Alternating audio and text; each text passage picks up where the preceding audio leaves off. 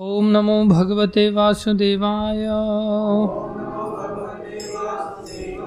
ॐ नमो भगवते वासुदेवाय। ॐ नमो भगवते वासुदेवाय।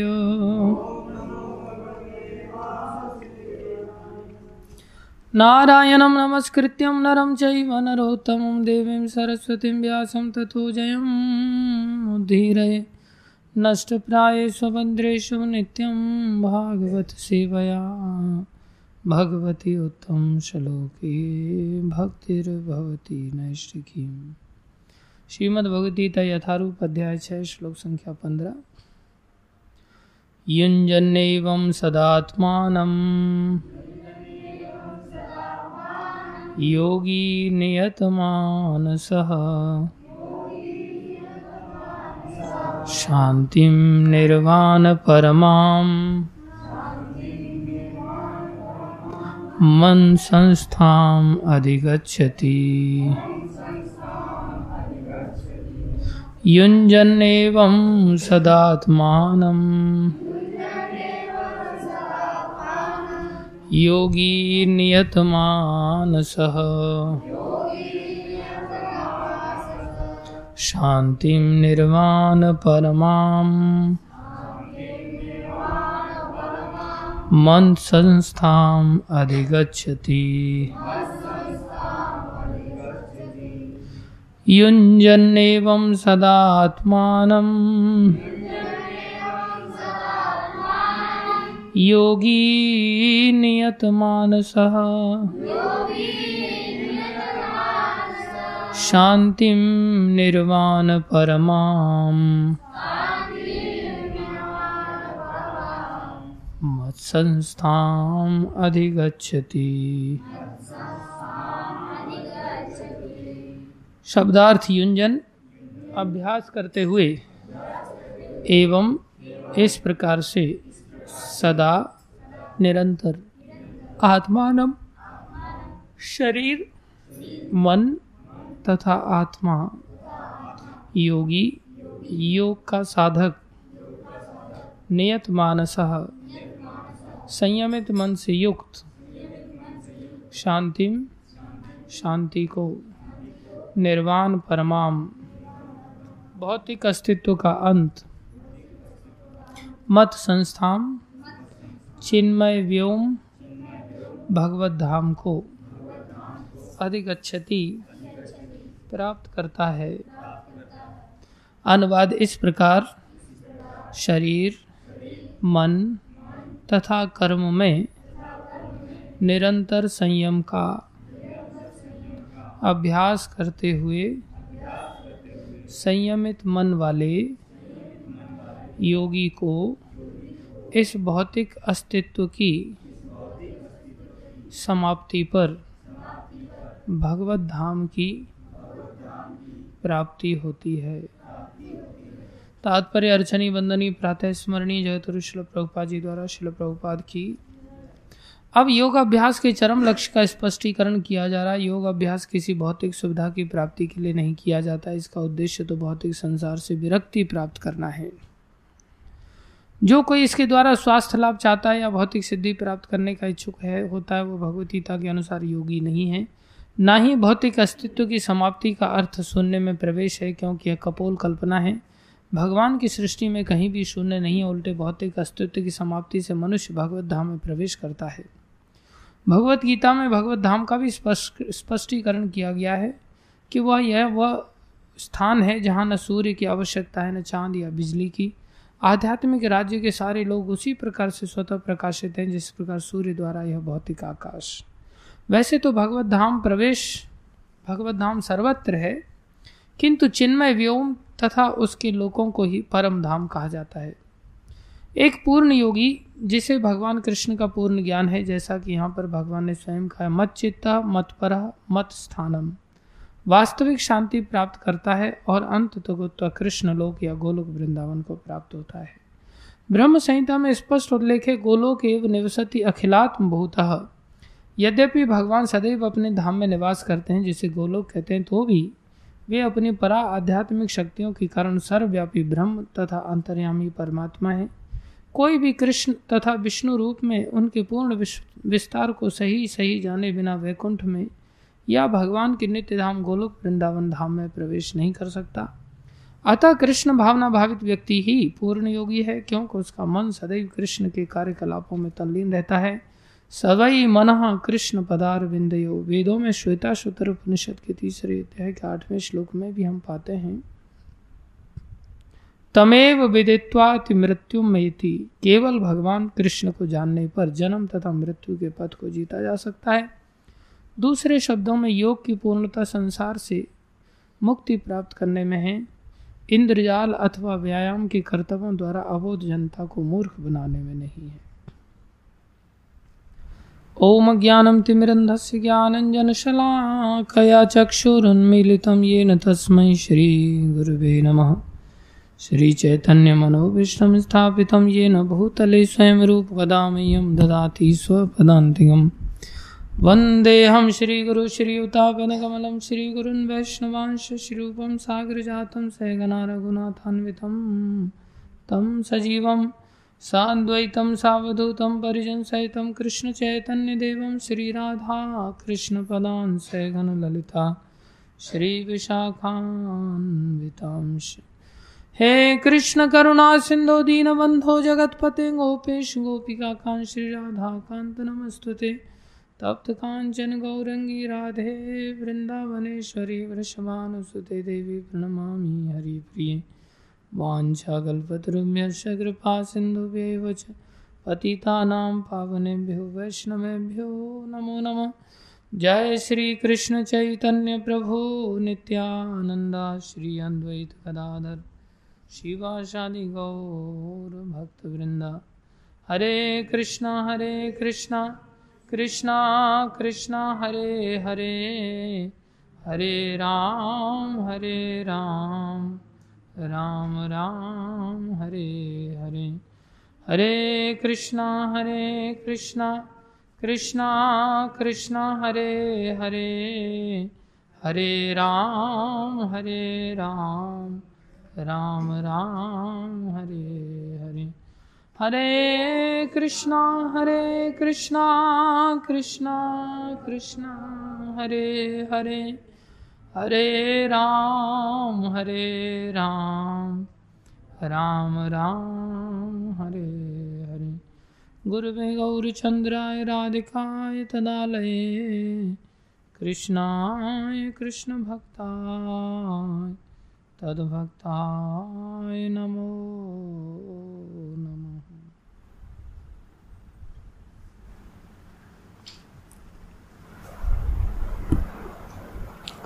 हरे कृष्णा।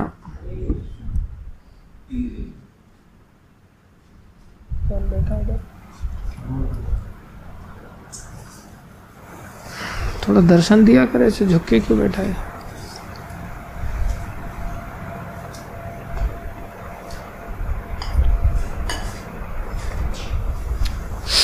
हरे कृष्णा। देखो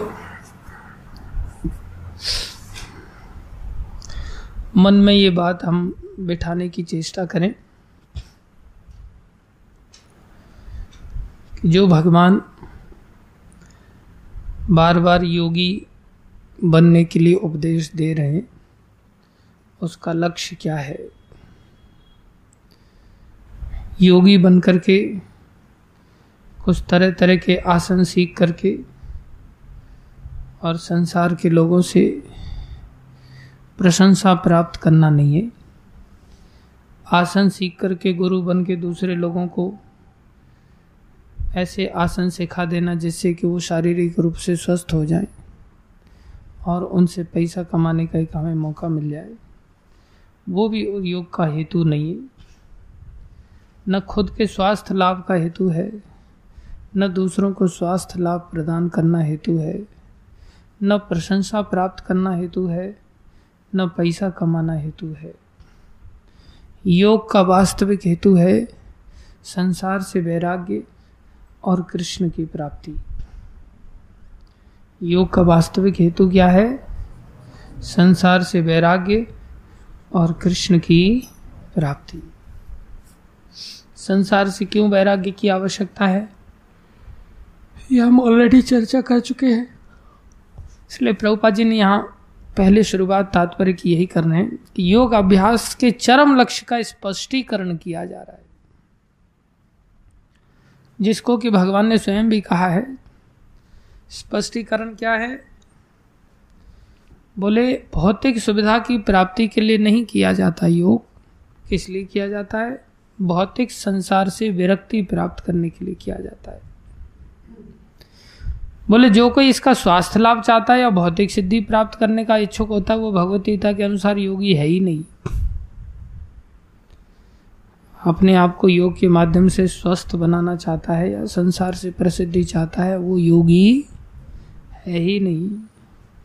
योगी क्या है? बोले, योगी का एक ही उद्देश्य है, जो भगवान ने स्पष्ट कहा है यहाँ, शांतिम निर्माण निर्वाण परमाम मत संस्थातम अधिक अच्छति अर्थात, शांति प्राप्त करना लक्ष्य है। लेकिन कैसी शांति? बोले, निर्वाण परमाम संसार से पहले मुक्ति। परम रूप से निर्वाण हो जाना। संसार के सभी त्रितापों से मुक्त हो जाना। संसार जो दावानल की तरह है, उससे पूरी तरह से मुक्त हो जाना, निर्वाण परमाम। प्रभुपा जी तात्पर्य में लिख रहे हैं, निर्वाण का अर्थ शून्य में प्रवेश कर जाना नहीं है। इस संसार से निकल कर के शून्य में जाना लक्ष्य नहीं है। इस संसार से निकल कर के शून्य कहीं है भी नहीं, प्रभुपा जी लिख रहे इस संसार से निकल करके बोले कहा मत संस्थातम अधिक अच्छती अर्थात संस्थातम, मत संस्थाम संस्थाम मतलब मेरा स्थान, मेरा लोग अधिक अच्छति, वहाँ जाना, जीव का लक्ष्य होना चाहिए। तो हम सबके जीवन का लक्ष्य क्या बनना चाहिए? क्या बनना चाहिए? अगर हम योगी बनना चाहते हैं तो योगी का लक्ष्य क्या होता है? योगी क्यों बनना चाहते हैं? भगवान के धाम की प्राप्ति करने के लिए, भगवान की प्राप्ति के लिए योगी बनना चाहते हैं। जहाँ सूर्य, चंद्र, बिजली आदि इन सब चीज़ों की आवश्यकता नहीं। तो भगवान धाम प्राप्ति करना लक्ष्य होना चाहिए। अब ये लक्ष्य कहाँ बैठता है? कहाँ पर हम लक्ष्य का विचार करेंगे? बुद्धि में सोचेंगे, मन में सोच के चलेंगे, मन बनाएँगे कि हमें ये चीज़ चाहिए। तो हमारे चाहने से ही चीज़ मिल जाती है, काफ़ी प्रयास करते हैं तो चाहने से चीज़ मिलती भी है। लेकिन भगवान को अगर पाना है तो भगवान को कैसे पाएँगे? भगवान को पाने के लिए एक बड़ा सुंदर कठोपनिषद में श्लोक आया। मैं उसको रटने का प्रयास तो कर रहा था, लेकिन याद नहीं हो पाया अभी तक पूरी तरह से।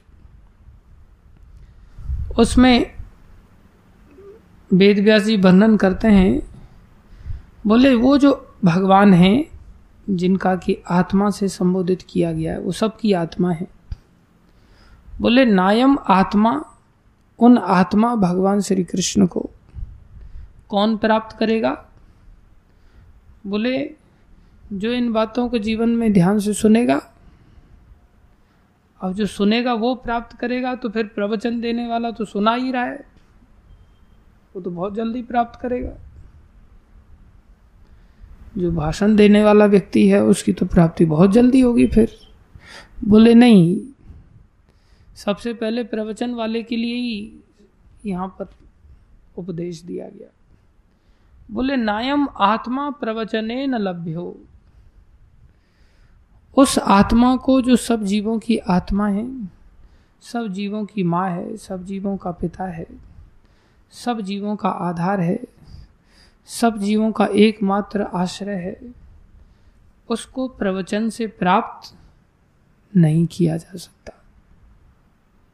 इसलिए हम सोचें कि प्रवचन देने वाले हम जब बन जाएँगे तो भगवान मिल जाएँगे? नहीं। नायम आत्मा प्रवचने न लभ्य। हो फिर कैसे मिलेंगे?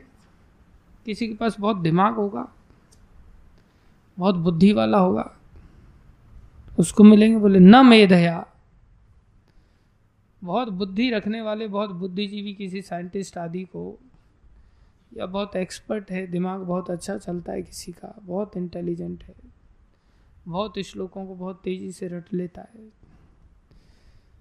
बोले, उसको भी प्राप्त नहीं होगा। न मेधया। किसको मिलेंगे फिर? जिसने बहुत सारे शास्त्रों का अध्ययन कर लिया है। समस्त शास्त्रों को रट लिया एक प्रकार से। बोले, नहीं, न बहुधा श्रुते नवा श्रुति शास्त्रों का अध्ययन करने वाला व्यक्ति को भी भगवान की प्राप्ति नहीं हो सकती।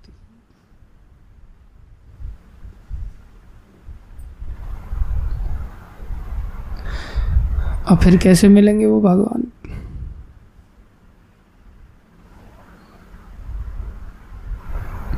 श्लोक निकाल सकता है कोई?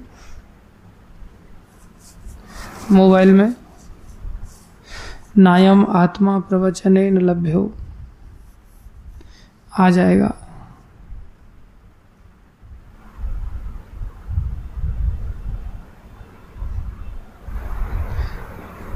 इधर दे दो।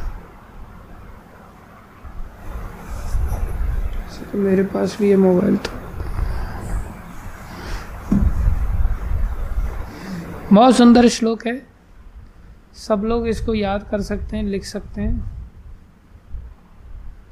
और इस पर विचार कर सकते हैं। आया प्रभु जी? हाँ? नायम आत्मा प्रवचन लभ्य हो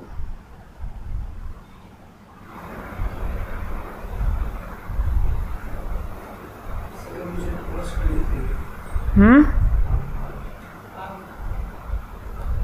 आ गया।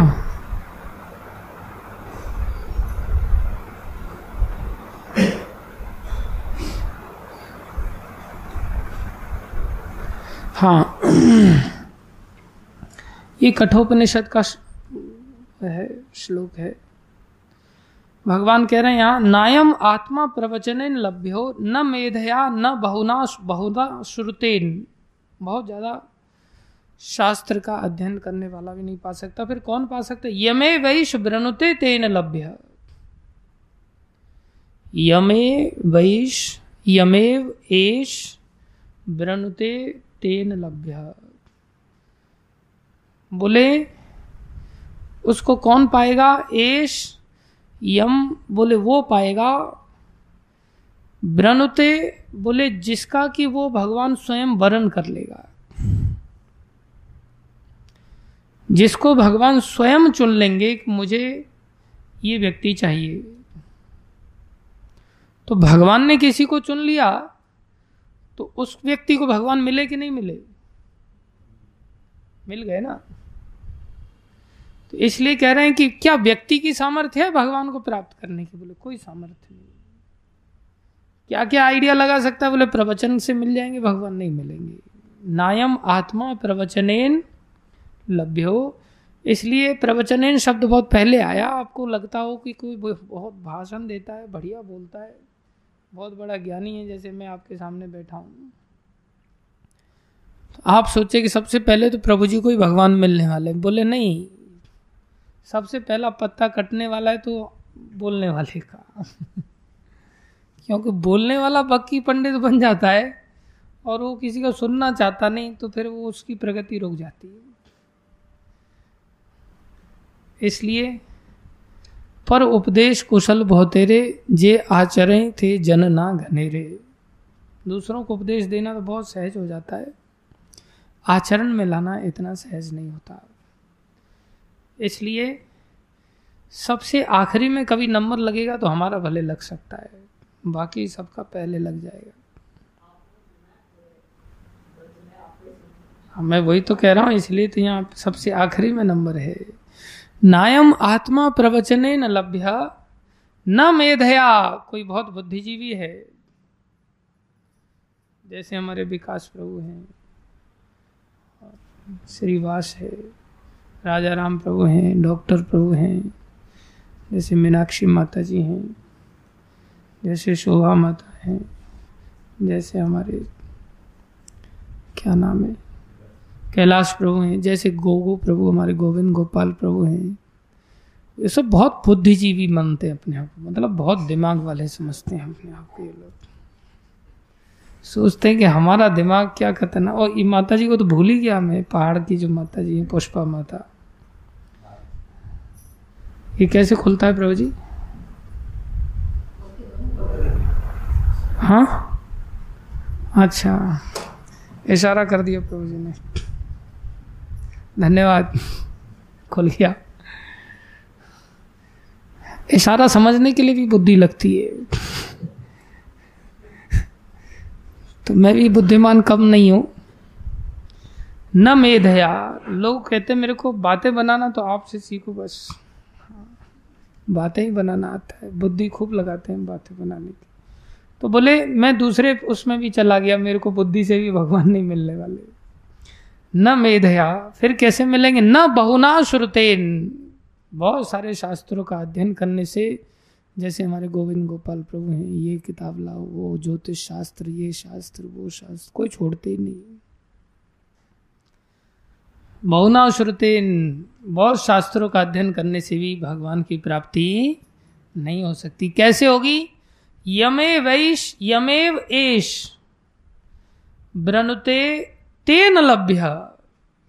जिसको एश माने वो भगवान ब्रनुते वरण कर लेंगे, तेन लभ्य उसको प्राप्त हो जाएँगे वो भगवान। वो मिल जाएगा उसको। अब हमारा क्या रोल रहा फिर? जब भगवान ही वर्ण करने वाले हैं, भगवान जब वर्ण कर लेंगे हमें लाखों करोड़ों अनंत जीवों में से जिसका वर्ण भगवान कर लेंगे, उसको भगवान मिल जाएँगे। जिसका वर्ण नहीं करेंगे, वो बेचारा अपना काम धंधा देखे। उसको तो मिलने वाले हैं नहीं। है कि नहीं? तो फिर हमें प्रयास करने की ये सब चीज़ों की ज़रूरत क्या है? वर्ण करना बोले, और बड़ी सुंदर बात यहाँ पर आई।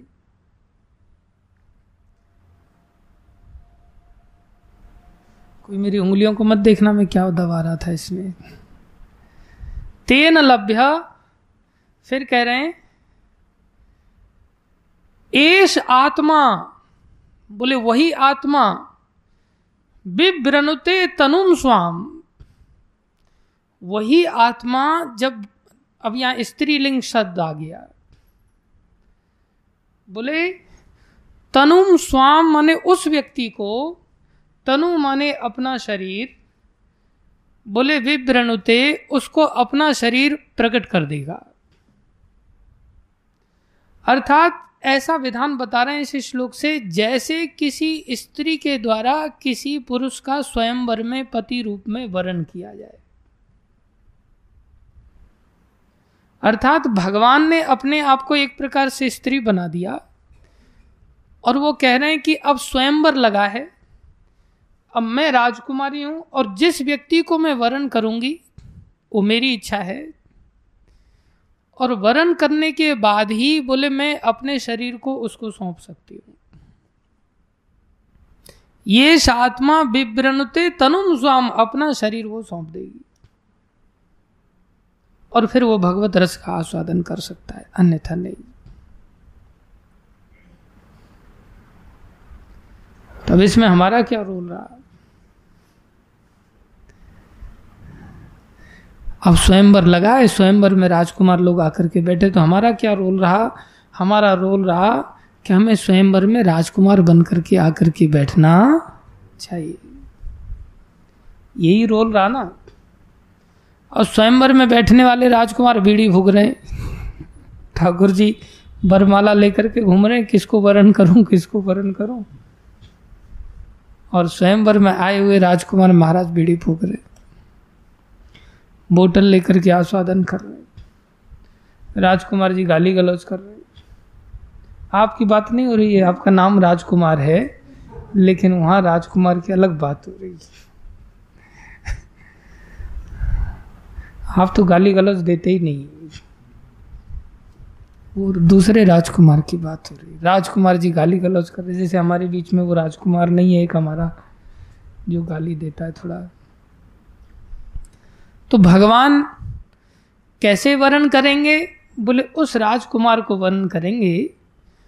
भगवान राजकुमारी रूप में कौन से व्यक्ति का वर्ण करेंगे? बोले, उस व्यक्ति का वर्ण करेंगे जिस पर उनका मन आ जाए।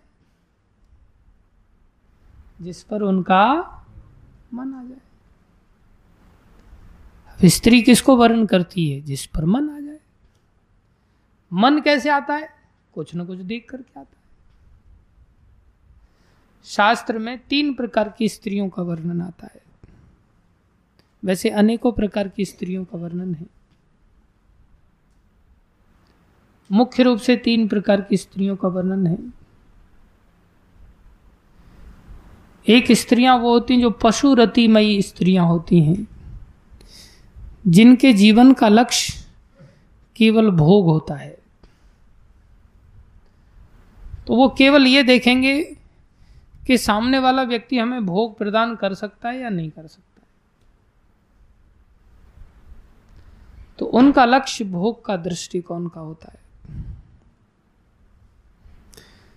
फिर चाहे उस व्यक्ति के अंदर कितने भी दूसरे गुण क्यों ना हो, लेकिन अगर भोग नहीं प्रदान कर सकता तो फिर वो उसका वर्ण नहीं कर सकते।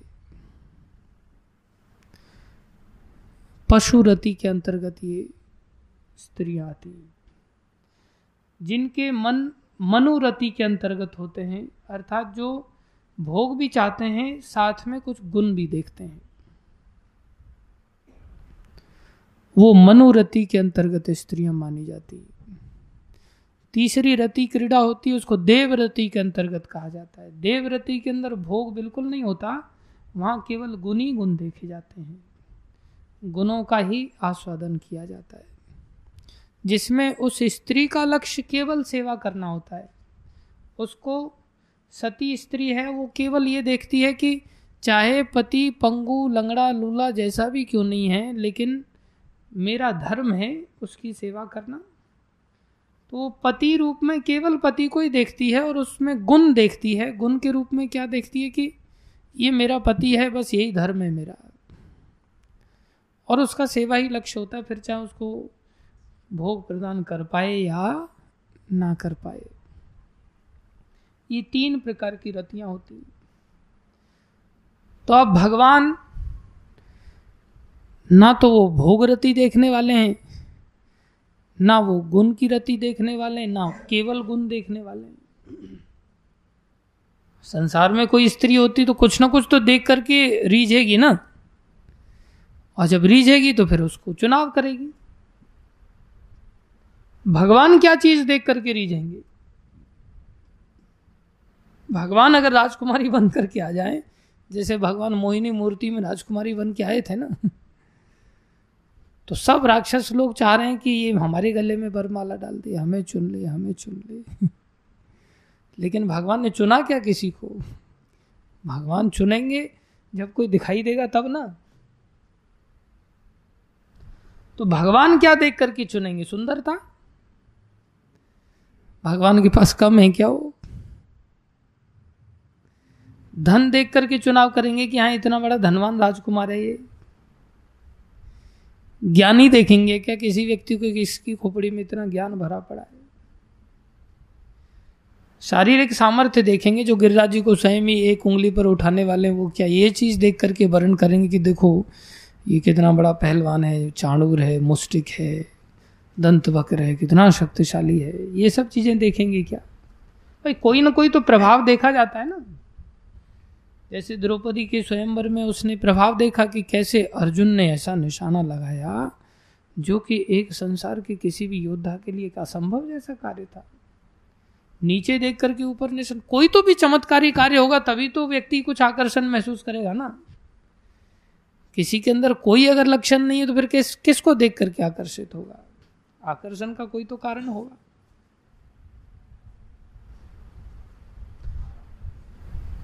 अब भगवान ने हमें चुनना है। अब हमारी शकल को देख करके भगवान हमें चुनेंगे। संसार की कीड़े, मक्खी, मच्छर जैसी हमारी स्थिति। कहाँ भगवान की सुंदरता, कहाँ भगवान का ज्ञान? हम उनके सामने ज्ञान बखानेंगे। क्या भगवान हमें चुनेंगे? हम उनके सामने अपना शारीरिक प्रदर्शन करेंगे, फावड़ा चला करके दिखाएँगे, या कुछ और काम करके दिखाएँगे। भगवान हमें चुन सकते हैं क्या? अपना यश फैला करके दिखाएँगे मैंने इतने मंदिर बना दिए, मैंने इतने लोगों का बुक डिस्ट्रीब्यूशन कर दिया, मैंने ये कर दिया, वो कर दिया। चारों तरफ़ यश फैला करके भगवान से भी बढ़कर यश है क्या हमारा? भगवान हमें वर्ण करेंगे क्या? कैसे वर्ण करेंगे फिर भगवान? भगवान से ज़्यादा वैराग्य हम छोड़ करके भी संसार को दिखा सकते हैं क्या? कोई सोचे, देखो, कितना तीव्र वैराग्य है। संसार के लोग आकर्षित हो सकते हैं हमारी ओर, लेकिन भगवान आकर्षित और जब तक भगवान आकर्षित होकर के हमारा वरण ना करें, तब तक हमारी कोई संभावना नहीं है कि हम जीवन में भगवान की प्राप्ति कर सकें। तो अब किस चीज़ में स्टाइल मारने जाएँगे बताओ?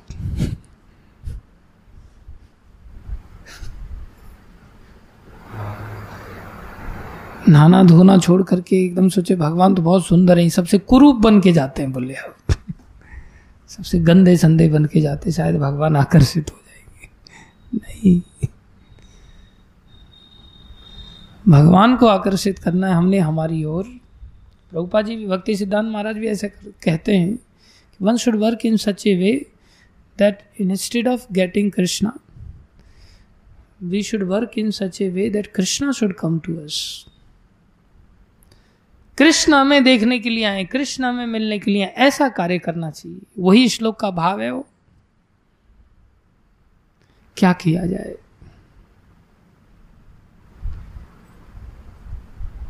और ऐसा लगता है कि हम जो स्टाइल मारने जाएँगे, उसमें हमसे बढ़कर न जाने कितने लोग हैं। हर चीज़ में अंग्रेज़ी बोलने से लेकर के, संस्कृत बोलने से लेकर के, जप करने से लेकर के, मंगल आरती में नाचने से लेकर के, एक से एक बढ़कर आ जाता है। कलाकार, मृदंग बजाने से लेकर के, हारमोनियम बजाने से लेकर के, खिचड़ी बनाने से लेकर के साफ़ सफ़ाई करने से लेकर के एक से बढ़कर एक है मार्केट में। क्या उपाय किया जाए? मीनाक्षी माता जी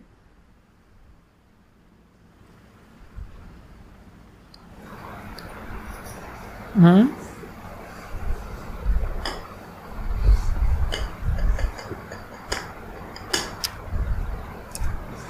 हम्म?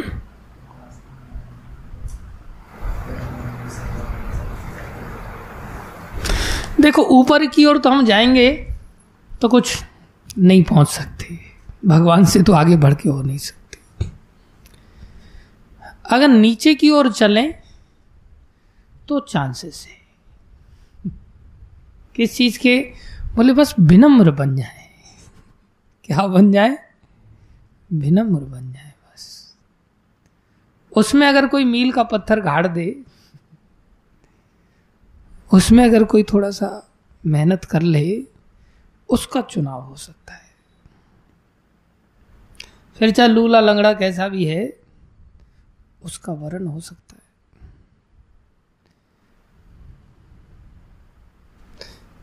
अब सोचे एक आध का वर्ण हो जाए, वर्ण हो जाएगा, कोई हमसे आगे निकल गया, हमारा तो वर्ण होगा ही नहीं फिर।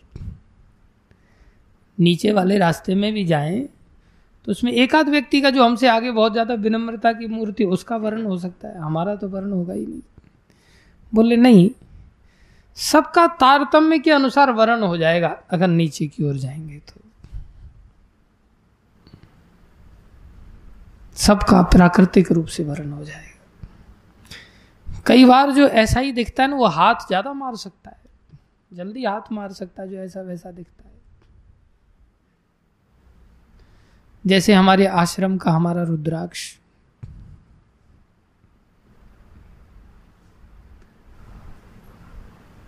ऊपर से ऐसा लगता है वो कि उसमें कोई बहुत ज़्यादा सेंस नहीं चलता है या लेकिन एक दिशा में उसका सेंस हर समय चलता है। क्या सेंस है उसका? बस प्रभु जी कहाँ है?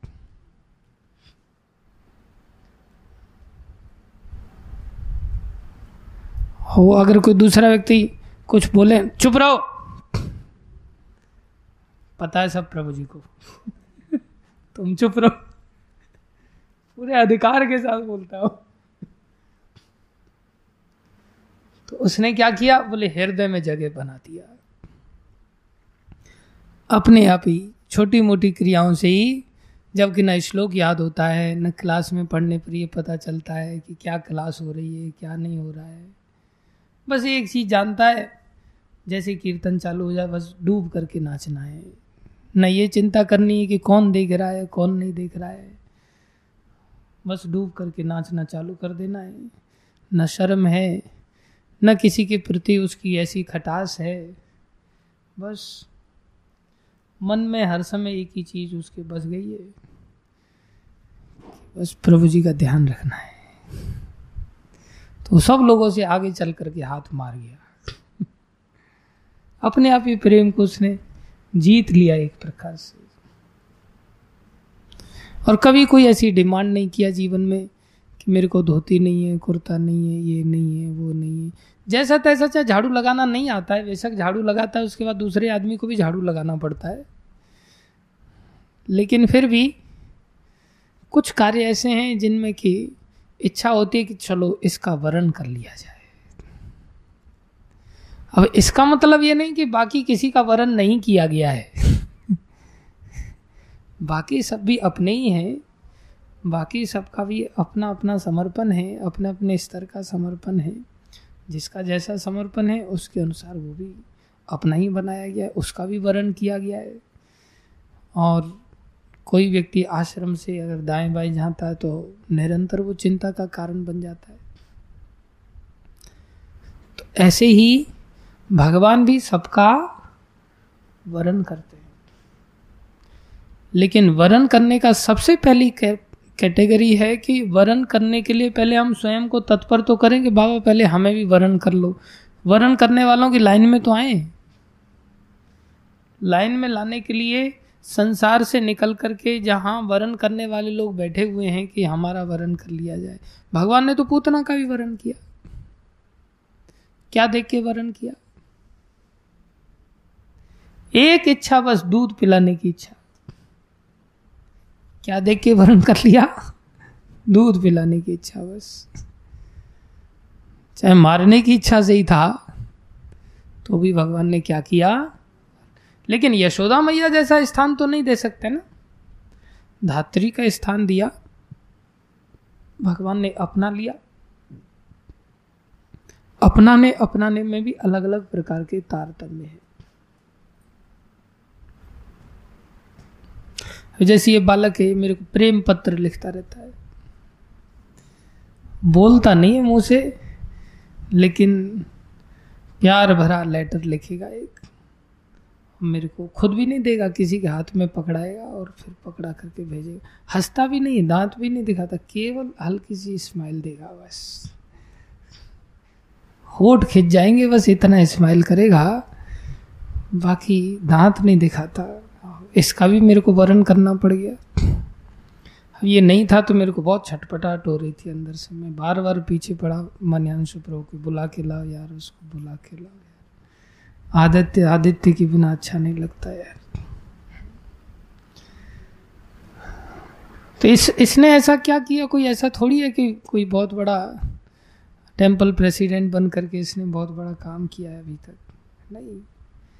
लेकिन कुछ छोटेपन के ऐसे गुण हैं जो अपने आप ही वर्ण करने की इच्छा हो जाती। तो हम सभी को विनम्रता के साथ समर्पण का भाव लाना होगा चित्त के अंदर अगर हम समर्पण का भाव ला पाते हैं तो हम वरण के योग्य बन सकते हैं तो भगवान हमारा वरण करेंगे। और जैसे भी लूले लंगड़े जैसे भी हैं, सबका वर्ण होगा। मंदिर में राक्षसी वृत्ति भी दिखाएँगे और भगवान को छोड़ के नहीं जाएँगे तो भी वर्ण होगा। इसलिए कोई व्यक्ति अगर घृणापूर्वक भी मंदिर में रह रहा है तो भी उसके प्रति हे बुद्धि मत लाओ। वो भी राजकुमारों की लाइन में आगे बैठा हुआ है कहीं ना कहीं। संसार छोड़ करके आए तो भगवान ने तो वर्ण करना ही करना है। अब कितनी ऊंचाई पर जाकर के वर्ण करेंगे भगवान? उसको कौन सा स्थान देंगे? वो उसकी क्वालिटीज पर निर्भर करे। कौन सी क्वालिटी एकमात्र क्वालिटी की विनम्रता का स्तर क्या है? वो सोचे कि मैं बहुत भाषणबाजी, में निपुण बन करके अपनी क्वालिटी जताऊँगा, बहुत अन्य चीज़ों में मैं अपनी क्वालिटी दिखाऊँगा, बहुत शास्त्रों के श्लोक पे श्लोक सुना करके क्वालिटी दिखाऊँगा। नहीं। आप विपरीत परिस्थितियों में होकर के भी वर्ण किए जा सकते हो। इससे भी बढ़कर वो अवस्था है जिसमें कि व्यक्ति मन का पूरी तरह से समर्पण कर दे। इसलिए कह रहे हैं भगवान इस श्लोक में बहुत सुंदर शब्द हैं। मनसा, नियत मानसा। अब बताओ, पितामह भीष्म युद्ध लड़ रहे भगवान से, विपरीत बल पक्ष में खड़े हैं। बानों की सैया पर खड़े हुए हैं। और फिर भी भगवान ने क्या किया है? वरण किया भगवान सामने गए। खुद गए भगवान चल करके। भगवान नहीं जाते तो फिर वर्ण करना कैसे माना जाएगा? भगवान स्वयं गए एक प्रकार से वर्ण करने कि मैं आपके सामने दर्शन देने के लिए खड़ा हूँ। आप अपना शरीर त्याग कर सकते हैं। देखो मेरे सुंदर स्वरूप को। भगवान ने अपना स्वरूप का दर्शन दिया खुद जाकर के। वर्ण करने वाला व्यक्ति स्वयं चला जाता है। जाकर के कृपा किया। अब हम कैसे समझेंगे कि संसार में देखा जाए तो मंदिर में तो है नहीं वो व्यक्ति? विदुर जी को देखो, धृतराष्ट्र के प्रधानमंत्री हैं। और पूरा जीवन उसी नौकरी में उनका समय व्यतीत हो गया। लेकिन मन से निरंतर भगवान के लिए ही कार्य करना, पांडवों का ही हित सोचना भक्तों के लिए ही जीवन यापन करना। इसलिए भगवान ने क्या किया? वरण कर लिया। उद्धव जी को, मैत्रेय मुनि को कहा, विदुर जी से मिलना और उनको ये सारी बातें समझाना। याद किया भगवान ने विदुर जी का। विभीषण को देखो, भगवान ने वर्ण किया कि नहीं किया? सगा भाई है रावण का। लंका में रह रहा है। लंका छोड़ी तब जब लात पड़ी। लेकिन फिर भी भक्त तो थे और भगवान ने वर्ण किया। तो भगवान ऐसा नहीं है कि वर्ण करना नहीं चाहते। हम अपना वर्ण कराना नहीं चाहते। एक निष्ठ होकर के अगर हम भगवान और भगवान के शुद्ध भक्त प्रभुपा जी जैसे संतों के प्रति यदि अपने जीवन को क्या कर दें?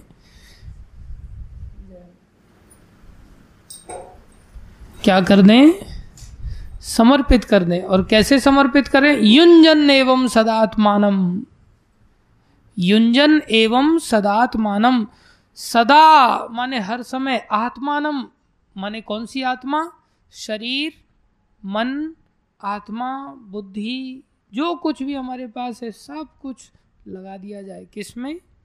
भगवान की सेवा में, भगवान के भक्तों की सेवा में।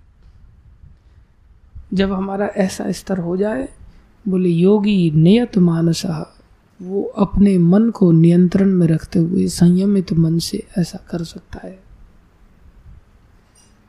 लेकिन वही व्यक्ति ऐसा प्रयास करेगा मान लो उसका मन नियंत्रण में नहीं, फिर भी लगा रहा है। तो लगने से क्या होगा? एक दिन मन नियंत्रण में आ जाएगा। और लगाए जा रहा है, कैसे लगा रहा है? विनम्रता पूर्वक सेवा में लगा रहा है। किसमें लगा रहा है? सेवा में। कलाकारी दिखाने लगाएगा तो फिर नहीं मिलेगा। कोई कीर्तन में मृदंग बजा रहा है और मृदंग बजा रहा है तो उसमें सेवा के भाव से ना बजा करके कलाबाजी दिखाने के भाव से अगर बजा रहा है तो फिर उसको भगवान वरण नहीं करेंगे। वहाँ तो अपनी बुद्धि दिखा रहा है ना वो। ये ध्यान देने वाली बात है। बुद्धिहीनता नहीं चाहिए। बुद्धि आप उपयोग में ला सकते हो किसके लिए? सेवा भाव की वृद्धि करने के लिए, विनम्रता की वृद्धि करने के लिए। आप भाषण दे सकते हो, लेकिन अपनी छाप छोड़ने के लिए नहीं। किस लिए? सेवा भाव की वृद्धि करने के लिए। कि गुरु जी की आज्ञा है, इसलिए पालन करना है। सिवाय विनम्रता के कोई दूसरा उपाय है ही नहीं।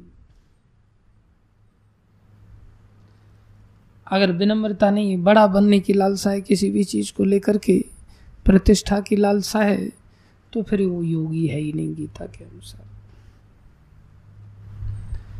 तो ये बात हम सब लोग अपने अपने स्तर पर सदा सदा के लिए ध्यान रखें और उस हिसाब से किसी भी परिस्थिति में मन को भगवान की सेवा में लगा करके,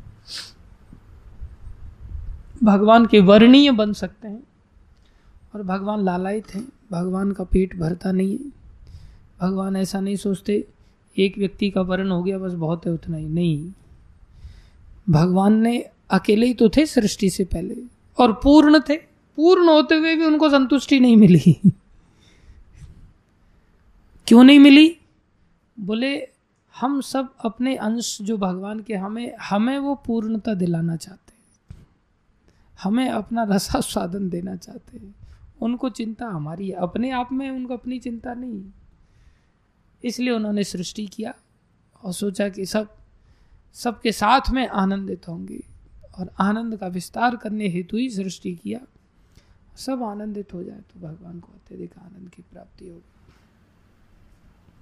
इसलिए खुद को वर्ण करने योग्य बनाए, दूसरों को भी वर्णीयता के लिए प्रेरित करें कि भाई तुम भी वर्ण करने के इस रास्ते में आगे बढ़ो। जिससे कि भगवान आपका भी वर्णन करें तो भगवान को और अच्छा लगेगा। जितने लोग भगवान को मिलेंगे, उतना ही अच्छा होगा। ये शुद्ध प्रेम की दशा है। जिसमें राधा रानी चाहती हैं और राधा रानी कृष्ण से कहती हैं, देखो ना कृष्ण, ये गोपी कितनी अच्छी है, मेरे से बहुत अच्छी है। आप इसको स्वीकार करो। कितनी सेवा करती, मैं तो कोई सेवा करती नहीं और आप इसकी ओर देखते तक नहीं हो। तो एक एक गोपी को कृष्ण को समर्पित करती हैं राधा रानी। ये राधा रानी, क्योंकि वो शुद्ध प्रेम है। यहाँ संसार में ऐसा प्रेम देखने में नहीं आता। ये दुर्भाग्य है। इसलिए दूसरे एक एक जीव को पकड़ पकड़ के ला करके प्रयास करना चाहिए। जो जैसा तैसा भी है, लेकिन ऐसा नहीं सोचना चाहिए इसको वर्ण नहीं करेंगे भगवान। उसको हो सकता है वर्ण करके बैठे और हमारा नंबर ही ना हो। हम अपना सकल सूरत में ही ऐसे अहंकार में फंसे रह जाए। धन्यवाद सभी भक्तों का।